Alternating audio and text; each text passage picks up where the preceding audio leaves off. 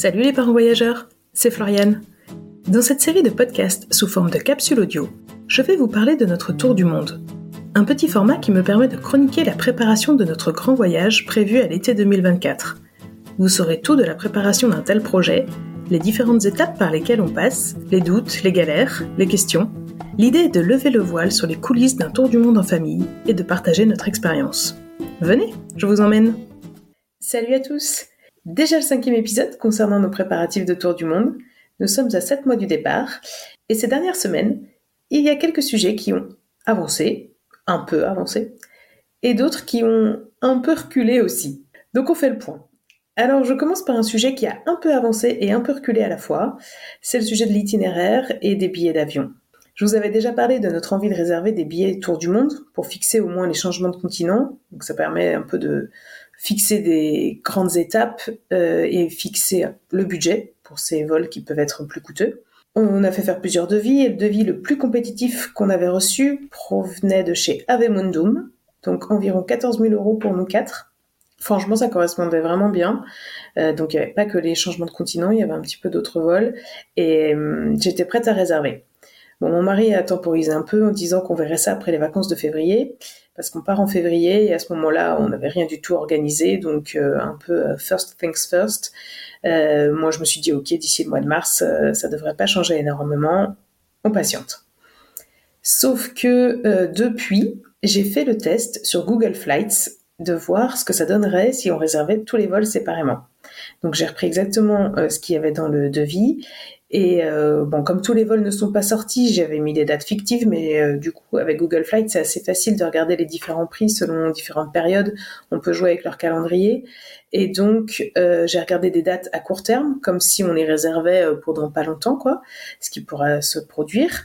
et puis des dates à plus long terme qui correspondraient un petit peu mieux en termes de haute saison par rapport à aux périodes où on, on serait. Et en fait, la grosse surprise, on serait plutôt à 10 000 euros les billets pour nous quatre, au lieu de 14 000. Donc forcément, bah, d'un coup d'un seul, je me suis dit waouh, trop bien, ça me convenait beaucoup mieux. Et puis en même temps, en fait, on se retrouve face euh, à de nouvelles perspectives auxquelles on ne s'attendait pas. Euh, si on réserve les vols au fur et à mesure par nous-mêmes, bah, plus besoin du tout d'anticiper notre itinéraire euh, au cordeau comme on s'apprêtait à le faire.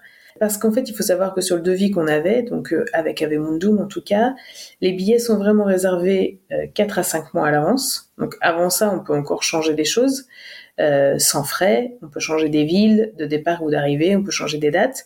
Une fois que les vols sont vraiment réservés, en fait, on peut plus changer ni les villes de départ et d'arrivée, ni les dates. Ou alors avec des frais supplémentaires. Bon, c'est une contrainte à prendre en compte et jusqu'à présent ça m'allait très bien cette contrainte. Moi j'aime bien euh, pouvoir me projeter et avoir un peu un calendrier euh, avec euh, avec les différents vols. En fait ça m'allait très bien. mon mari aussi d'ailleurs, on est un peu sur la même longueur d'onde pour ça. Mais bon là, on va pas se mentir, 4000 euros de moins c'est énorme. Donc plus aucun intérêt de s'infliger ces contraintes.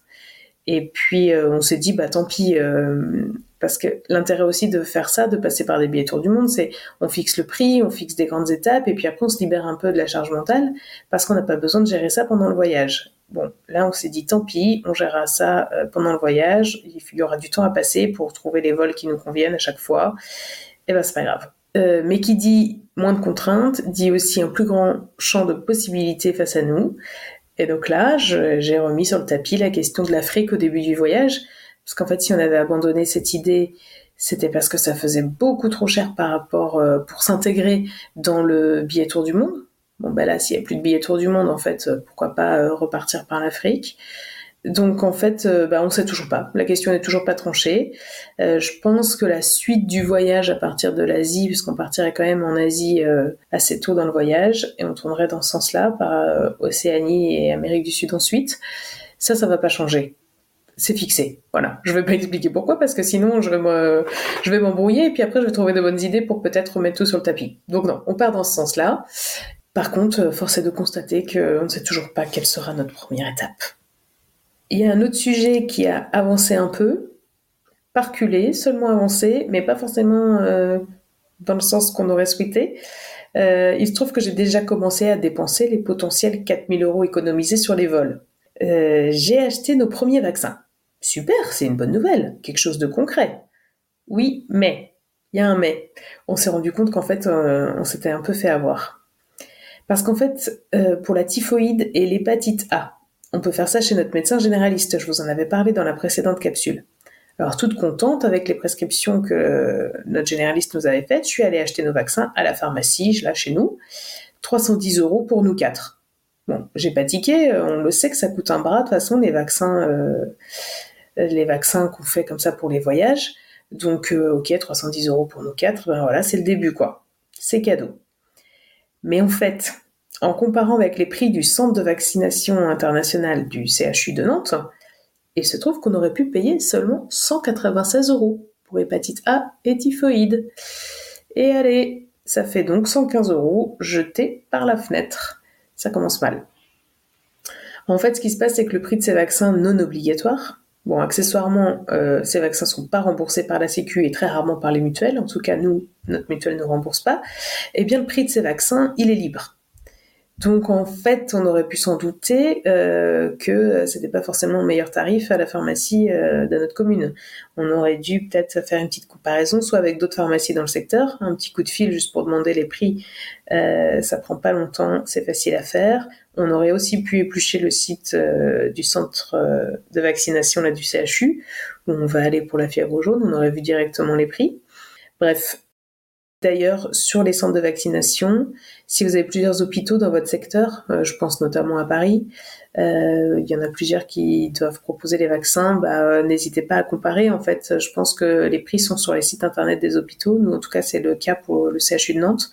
Sinon, vous appelez et vous demandez les prix, et vous faites un petit tableau comparatif avant, d'y aller. C'est toujours potentiellement, j'allais dire quelques euros de gagner, mais en fait, ça peut peut-être se chiffrer en centaines d'euros, quoi, parce qu'avec euh, une famille de quatre, ça va vite. Et je dois dire quand même que pour le coup, je suis assez contente que nos deux enfants soient déjà vaccinés de l'hépatite A. Ça fait déjà ça de moins à faire pour eux. Ça fait euh, quelques dizaines d'euros en moins à dépenser. Donc voilà, petit conseil, euh, n'hésitez pas à vous renseigner avant de foncer tête baissée comme moi. Autre sujet financier un peu difficile des dernières semaines, la location de vannes en Australie et en Nouvelle-Zélande. Euh, comme on y sera à la haute saison, donc probablement euh, janvier, février de l'année prochaine, euh, il faut s'y prendre longtemps à l'avance. on ne sera pas les seuls à vouloir réserver un van. Donc du coup, je me suis dit, ben, ce qui serait cool, c'est d'avoir déjà une idée du prix. Et donc j'ai contacté Elodie. Alors Elodie, vous la connaissez si vous avez écouté nos épisodes de podcast enregistrés avec elle. c'est Elodie du compte Frosty Van Life. il se trouve qu'Elodie est depuis quelques mois agent de voyage et elle couvre donc l'Australie, forcément, elle connaît très bien, et la Nouvelle-Zélande. Donc je lui ai demandé des devis pour les périodes et les itinéraires qu'on envisageait. Et là, euh, bah, patatras, ça a été un peu la douche froide. Surtout pour la Nouvelle-Zélande. Pour un van self-contained, donc ça veut dire avec douche et toilette, euh, autonomie complète, 4 personnes, 30 jours en Nouvelle-Zélande, on est à 8000 euros de location, assurance incluse. Euh, bon bah là j'ai fait gloops, mon mari a fait gloops. Mes parents qui envisageaient de faire la Nouvelle-Zélande avec nous, ils ont fait gloops. Euh, voilà, donc j'ai demandé à Elodie si on pouvait pas faire un petit peu mieux. Euh, donc en enlevant la douche et les toilettes, quand même, on tombe à 5500 euros. Alors c'est déjà vachement mieux, mais euh, franchement, sur le budget global du Tour du Monde, ça reste quand même beaucoup. Surtout s'il faut ajouter des campings pour avoir accès à des sanitaires. Euh, franchement, on s'est arrêté là. J'ai pas regardé plus loin. Si on trouvait facilement des aires de stationnement euh, gratuites où il y aurait des services comme euh, toilettes et douches gratos, j'en sais rien. On en est resté là. On a fait gloops. On se dit que peut-être on va oublier l'idée du van en Nouvelle-Zélande. Bref, le sujet pour le moment n'est pas tranché et il est reporté. On ne sait pas du tout puisque en plus là, comme vous, si vous avez suivi euh, nos petites aventures de travaux, donc on est en plein dans les travaux de la cuisine, ça se précise. Mais alors du coup, euh, voilà, en avait déjà plein de choses à penser, à faire. Donc j'ai pas eu le temps de me pencher plus que ça sur euh, sur l'itinéraire éventuellement qu'on fera en Nouvelle-Zélande, voir les aires de repos, etc., etc. Bref, on s'est dit tant pis, on laisse tomber pour le moment on n'a pas le temps de gérer ça, et puis c'est dans plus d'un an. Donc en vrai, on partirait juste en voyage en Nouvelle-Zélande, euh, on s'en préoccuperait pas déjà. Ça serait peut-être une erreur, mais franchement, c'est vrai, on s'en préoccuperait pas déjà.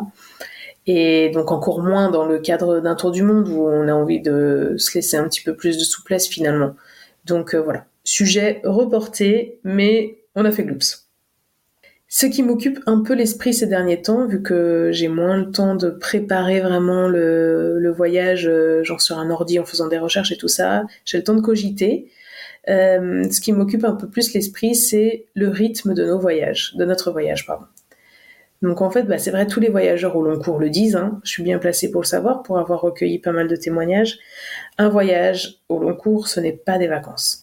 On ne peut pas euh, imaginer un itinéraire comme on prévoirait 15 jours ou 3 semaines de vacances. Le rythme est beaucoup plus lent, ce qui permet à la fois de mieux découvrir la région ou le pays, et en plus de tenir la distance sur plusieurs mois, parce qu'en fait c'est vrai que le rythme est fatigant.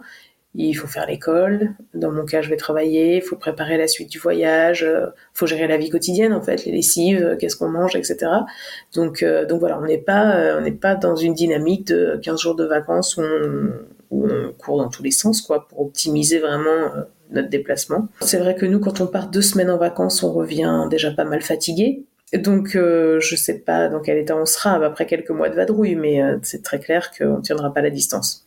Donc, ça, ça, me, ça me préoccupe. Enfin, ça, ça me préoccupe. Oui et non. Enfin, en tout cas, je m'interroge un peu sur ce sujet, le rythme du voyage. Et j'ai du mal à me projeter en fait parce que euh, parce qu'on va avoir une situation que peu de peu de familles, en tout cas que peu de familles que je connais, euh, ont déjà vécu. C'est que moi je vais continuer à travailler. Euh, et puis forcément il y aura l'école des, garçons à, gérer. Euh, donc voilà, donc je je sais pas. Et donc j'arrive pas à me projeter dans ce quotidien qui sera le nôtre euh, dans quelques mois. Et je me dis, bah en fait probablement ça à rien de me faire donner au cerveau maintenant parce que je découvrirai ça une fois sur place. En vrai, euh, c'est hyper difficile de, de se projeter et puis euh, puis c'est difficile de se dire, enfin c'est un peu bête, mais euh, que l'expérience des autres, on peut l'appliquer directement en vrai. C'est vrai que tout le monde dit qu'il faut ralentir, mais en fait à quel point est-ce qu'il faut ralentir? C'est hyper difficile de savoir ce qui va nous convenir à nous. Toutes les familles sont différentes. Tous les voyageurs que j'ai interviewés ont des voilà, ont des histoires, des parcours différents, une inspiration différente, ils vivent différemment. Euh, il y en a qui vont aller euh, moins vite dans certains pays, plus vite dans d'autres. C'est hyper personnel, quoi, selon les feelings qu'on a à certains endroits. Donc en vrai, je sais pas comment nous on va réagir, comment notre petit cocon familial euh, va réagir. Euh, que ce soit moi, mon mari, mes enfants, même si on a l'habitude de voyager, c'est hyper difficile de, se projeter. Et voilà, il y a une des questions que aussi que je me demande beaucoup, ça, concerne le partage de notre voyage en temps réel, enfin presque réel, hein, parce que alors moi déjà pendant les vacances, j'arrive pas à trouver le temps de partager euh, notre journée, etc. Je suis toujours euh, en décalage de fou. Quelle place donner à Instagram? Ça, c'est un sujet aussi qui me préoccupe. Est-ce que je vais écrire notre journal de bord avec autant de plaisir que d'habitude? Parce que je fais très souvent ça pendant nos voyages. J'écris tous les jours, j'adore ça, mais ça prend beaucoup de temps. Et donc, euh, même si j'aime écrire, ben, pendant un an, euh, c'est beaucoup, quoi. Et pour Instagram, euh, bah, je vois, en fait, je suis pas mal de familles en voyage, j'adore. Et mais quand je vois les récits de fous que les gens font, euh, ça prend un temps de dingue, en fait, je le sais que ça prend beaucoup de temps. J'ai un peu peur de me faire happer par toutes ces activités un peu externes.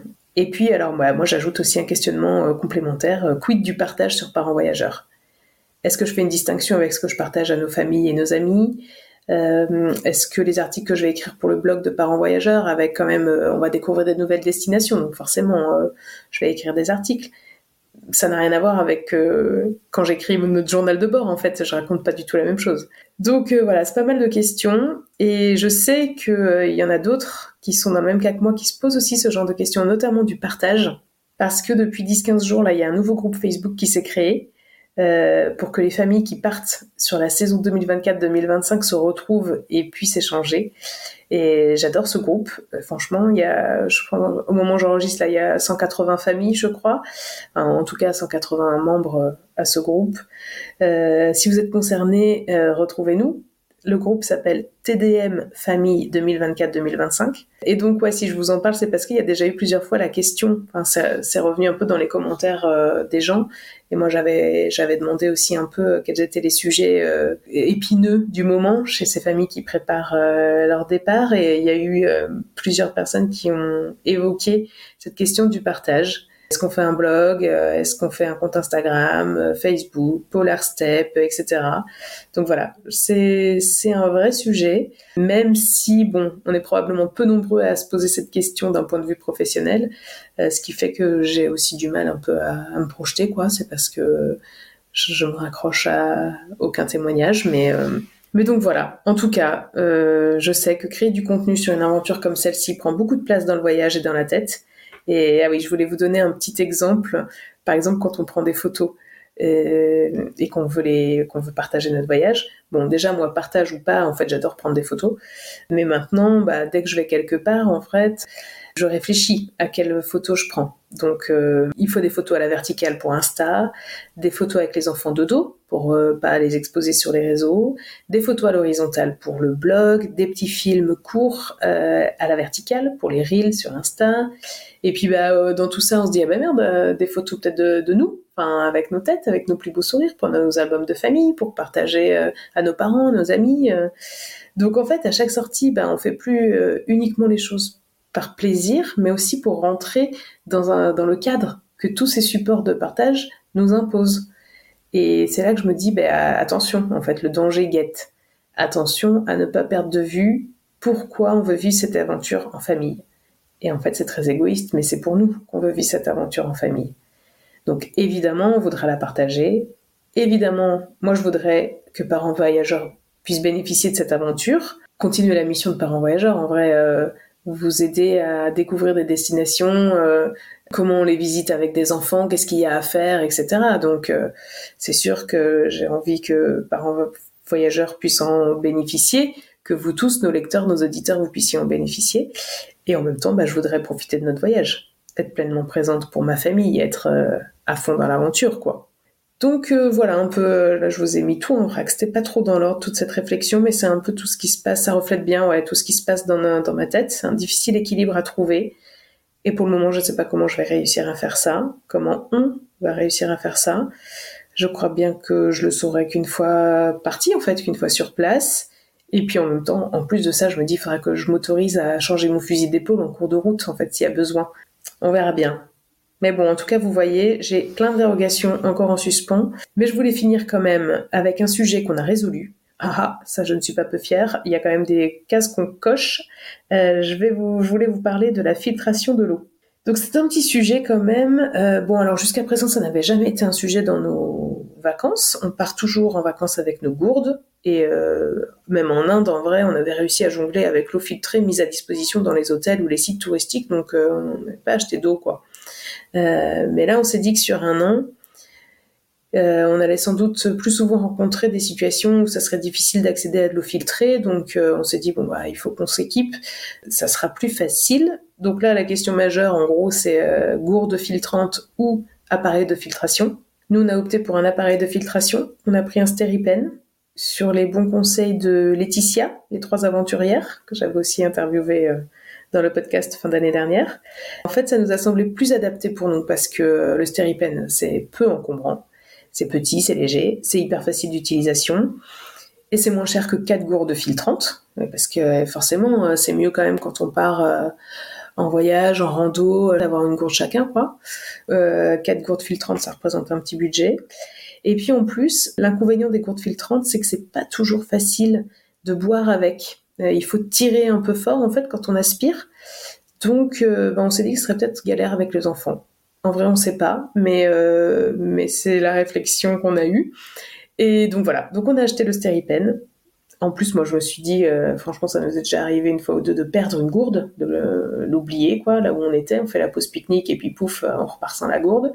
Donc en fait, quand on oublie la gourde filtrante, bah, ça fait un peu mal quoi parce que tout de suite c'est pas 10 balles la gourde euh, et puis c'est pas facile à retrouver etc enfin bref. Donc euh, voilà. Le stéripen c'est plus facile. Ça nous a semblé mieux pour notre usage. Il est arrivé à la maison la semaine dernière et j'ai hâte de le tester pendant nos prochaines vacances. Euh, je vous laisse un peu le suspense pour les vacances. Donc on part en février. Mais c'est un voyage dont on rêve depuis qu'on est enfant mon mari et moi. Et c'est une demande express des enfants pour le tour du monde et on n'arrivait pas à le caser dans l'itinéraire. Ce sera un dernier test parfait pour le mode itinérant, sac à dos, euh, ultra léger. On va partir qu'avec des bagages cabine. On va essayer de s'alléger au max, max, max. Voilà, on va se faire prêter un sac à dos enfant. Euh, et donc ça, ça va nous aider un peu à déterminer aussi celui qu'on voudra pour l'année de voyage, parce que c'est pas facile non plus de se rendre compte. Notre aîné là, il a 11 ans, euh, voir un petit peu ce qu'il est capable de porter aussi.